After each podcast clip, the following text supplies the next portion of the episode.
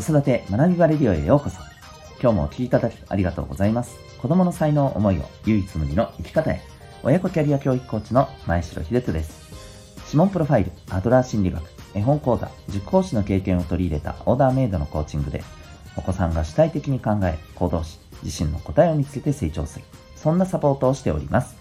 このチャンネルでは、共働き子育て世代の方を応援したい。そんな思いで、子育て、キャリア、コミュニケーションに役立つ情報メッセージを毎日配信しております。本日は第427回です。親ペナルティという言葉、そんなテーマでお送りしていきたいと思います。また、この放送では、毎日が自由研究、探究学習施設 Q ラボを応援しております。はい、すいません。声がちょっと枯れてます。そして、えー、これは、えー、ワールドカップを応援していたからではございません。はい。えー、ね、見れなかったです、僕は。朝起きれなかったです。はい。えー、まあ、そんな、それは理由は、えー、この声で すいません。えー、さしていただけたらと思います。そんなわけで本題に行きたいと思います。今日はですね、まあ本当にワールドカップでね、湧く、えー、そんな明るい感じとはちょっと打って変わった、ね、親ペナルティという 不穏な不穏な言葉についてちょっとね、確認していきたいと思います。まあ、これをどう捉えるかっていうのもね、まあ、それ自体もあるとは思いますが、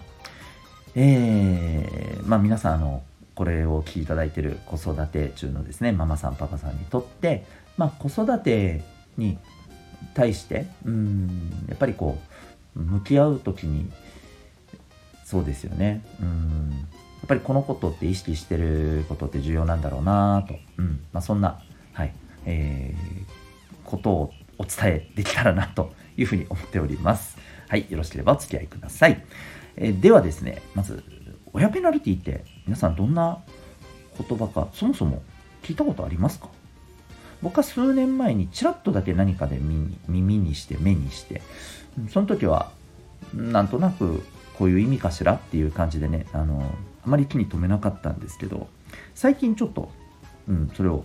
目にする機会があってまあちょっと考えてみたっていうとこなんですけどもえっ、ー、と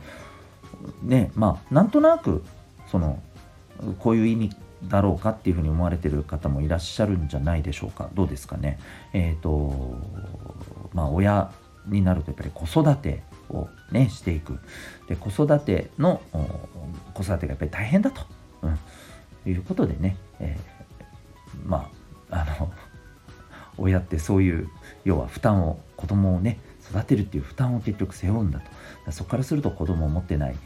人は、まあ、自分のね本当にあの自分のことにうん時間も、ね、お金もいろんなものをそこに、えー、まあね入れきれると、うん。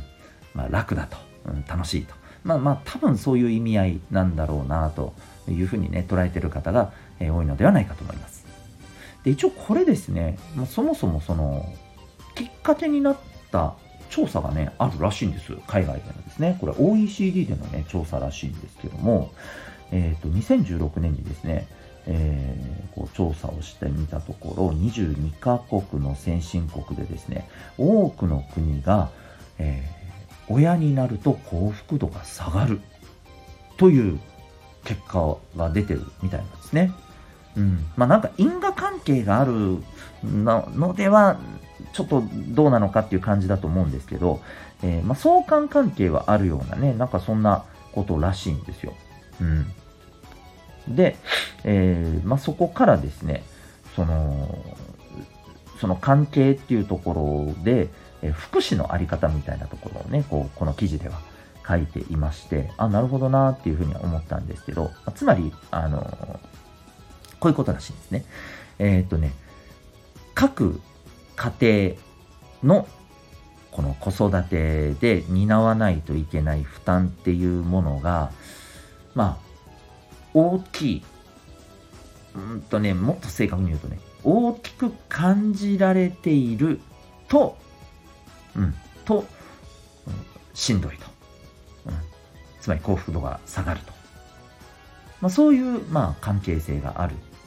という話なんですね。うん、まあまあなんかそこではその国の福祉の在り方っていうのを大きく3つに分けていてなんか家族家族が、えー、家族に依存する、えー、国に依存する、まあ、政府ですね。政府に依存する。そして、えー、市場に依存するっていうのがあっていわゆるあの、えー、家族っていうのは、えーとまあ、その、えー、あれを家族のそうですね、えー、要は、まあ、もっと言うと日本的に言うとそれこそお母さんがみたいなねところがね母親がみたいなところが多分ね大きいと思うんですけれども、えー、そこに対するまあ負担っていうのが大きくなると。その代わり、えー、国に国が保証するっていうのはまあそんなにないのでいわゆるあの、え、税金とか保険っていうところの負担率は低いっていうメリットがあると。うん、で一方で政府依存になると、えー、この支払う政府がやっぱりその分、担うわけですから、えー、国民からのその負担率っていうのは増えると。うん、でもやっぱりそういうふうにこう政府が、まあ、いろんなことを福祉として、えー、充実させているところは比較的そこはですねうん、やっぱりあの親になってこの幸福度が下がるっていうのは、えー、逆に言うと非常に少ないと、幸福度が親も高いっていうね、えー、感じらしいんですよ。うん、で、まあ、あのあとまあ市場市場依存っていうのはいわゆるこの国がではなく、えー、いわゆるあの民間企業ですよね、えー、そこのサービスを購入して、えー、その子育ての負担というものを、えー、そこで補うと。そうすると、まあ、やっぱり個人のそうですね、えー、ここのまあやっぱり財源っていうところがね、うん、それに関わってくると、うん。まあ、そこにやっぱり経済的なね、え、格差っていうところが影響してくるという、まあ、そういうことになるわけですよね。うん、でそれを考えた時に日本っていうのはまあまあおそらく家族であったり市場依存だったり、えー、っていうあり方なんですよね。うん、でも結構一方で何て言うのかなうん国に払うその税金とか保険っていうものに関してもまあねやっぱりこう負担が重いって感じてる方がやっぱりどうしても多い。だからなかなか難しいなっていうふうにね、まあ、思ったんですけどただちょっとまあそこからはちょっと離れてですね僕がやっぱり感じたのはうーんこの子育てってもちろんその楽しいとかうんそこから本当にね得られる尊い部分っていうのもありますけれどもまあ実際問題大変なところもいっぱいあってでこの2つを、まあ、やっぱりどう捉えるかっていうところに結局はなってくるんだろうなって思うんですよね。うん、その例えばですよこういろんなものを政府がね、えー、負担して、えー、くれるこのいわば、あのー、先ほど申し上げた政府が、え政府依存型のね福祉っていう形ででなった場合うんまあ言ったらなんですけど子育てのいい部分だけを、まあ、見ることができるっていう風なものなのかなって僕はちょっと思ったんですよね。まあまあもちろんそれでも大変な部分がゼロになるとは絶対思いませんけどね。まあ、だいぶ減ると。うん。でも、なんかそれがあって、どうなんでしょうね。なんか充実感って本当にあるのかなって、ちょっと僕は思ったりしています。うん。なんというか、やっぱり、特に私たち日本って、え何て言うのかな。やっぱり我慢強いっていうところは、僕はやっぱりあると思うんですよね。うん。その、人の嫌がることをしっかりとやるっていうね、その、それこそワールドカップでの、あの、日本のサポーターのね、掃除の姿っていうのが、こう、ね、注目を集めてるところもあったりしますけども、ああいったようなところって、やっぱりあると思うんです。で、それがあるからこそ我慢強さとか大変なことをちょっとやっていこうっていうのがあるからこそ、より、うん、この子育て得られる尊い部分っていうのが大きく感じられるんじゃないかなっていうのもね、あると思うんですよね。うん、で、えそれに加えてですね、えっ、ー、と、そう、これはあの、先日ちょっとラジオでもね、えー、お話ししたことにまあ、なりますけれども、えっ、と、コミュニティですよね。うん。個人だけではなくて、やっぱりこう、コミュニティでね、えー、みんなで支え合うっていうところができていけば、うん、まあ本当に大変なところをねみんなでなんか分け合って一方でこのやっぱり子供育ててよかったなって思える瞬間ってあるじゃないですか。うん。ね、お子さんがなんかすごく成長して生き生きと何かにチャレンジしてる姿をなんかふとした時に見てねなんかあよかったなってなんか思う瞬間っていっぱいあるじゃないですか。やばい。こういうの話すと泣きそうになりますね。うん。あの うん。なので、えー、僕は大変さもねあった方がいいと思うんです。だから大変さを不幸と捉えてしまうのかそれで終わらせちゃうのかうーんやっぱり幸せ感がすごく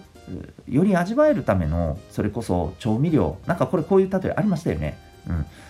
なんかそういう言葉がねありましたよね。すいません。はい。あのそういうふうにねでも本当捉えられるかどうかじゃないかなって僕はすごく思ったりしています。はい。ということで、えー、ね私たち日々あもうって思うところもいっぱいありますけれども、うん、あのそれもですねなんかやっぱり子育てで私たちが得られる、うん、いろんなことにねつながる、うん、一つのね、うん、まああの1ページじゃないかなというふうにね捉えられたらいいなと思います。もうこれでも本当にねいやそんな風に捉えられたらええわって思う方がいっぱいいらっしゃるのもめっちゃわかります。わかりますけどうんなんかそこでね止まっててやっぱりうんそこで止まっててもねって思うんですよ。でもちろんね一人では進めないっていうのがあると思うのでだからこそ やっぱりあのお互いに支えられるような、うんまあ、そんなやっぱり関係性がね、えー、あってほしいしでそんな関係性をやっぱり作っていけるような、うん、対話力とか、えー、コミュニケーション力っていうのをですねやっぱりお子さんにはね、え、しっかりと持ってって、えー、これから先いろんな困難がある時に、まあ、子育てもねもちろんその一つですけども、えー、もちろんお子さんがどんなね子育て子供を産むとか、えー、親になるっていう選択をどう 捉えるかっていうのもありますけど、うん、そんなのも含めてねでもそんなのも含めて、えー、子育てっていう場になった時まあそこだけではないですけど、うん、なんかそんなやっぱり力をね持ってくれたらいいなっていうふうに思います。本当着地点は本当に前回のコミュニティと同じようにですねやっぱりお互いに支え合えるようなえー、場があるかどうかっていうところに、えー、結局帰結するような気はするんですけど、うん、なんか親ペナルティとかね親ガチャとかさいろいろなんかこういう言葉が飛び交ってる中で、うん、なんかそこだけにそこも一面であることはねちゃんと向き合わないといけないと思いますけども、うん、なんかそこで止まってほしくないなと向き合うべきだけど止まってほしくないなっていうのがねなんか僕の思いでございました。はい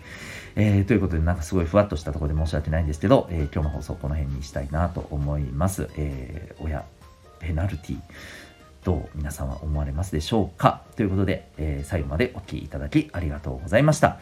えー、最後に1点だけお知らせをさせてください。えー、私がやっているお父さんのためのオンラインサロンともいくパパの学び場というものがございます。えー、リンクが貼ってますので、えー、ウェブサイト興味ある方はご覧になってみてください。え忙しいお父さんたちが、えながらで学べる時間、そして、え楽しく交流できる時間、場所、こういったものをご提供させていただいております。それでは、え最後まで、えお聴きいただきありがとうございました。また次回の放送でお会いいたしましょう。学び大きい一日を。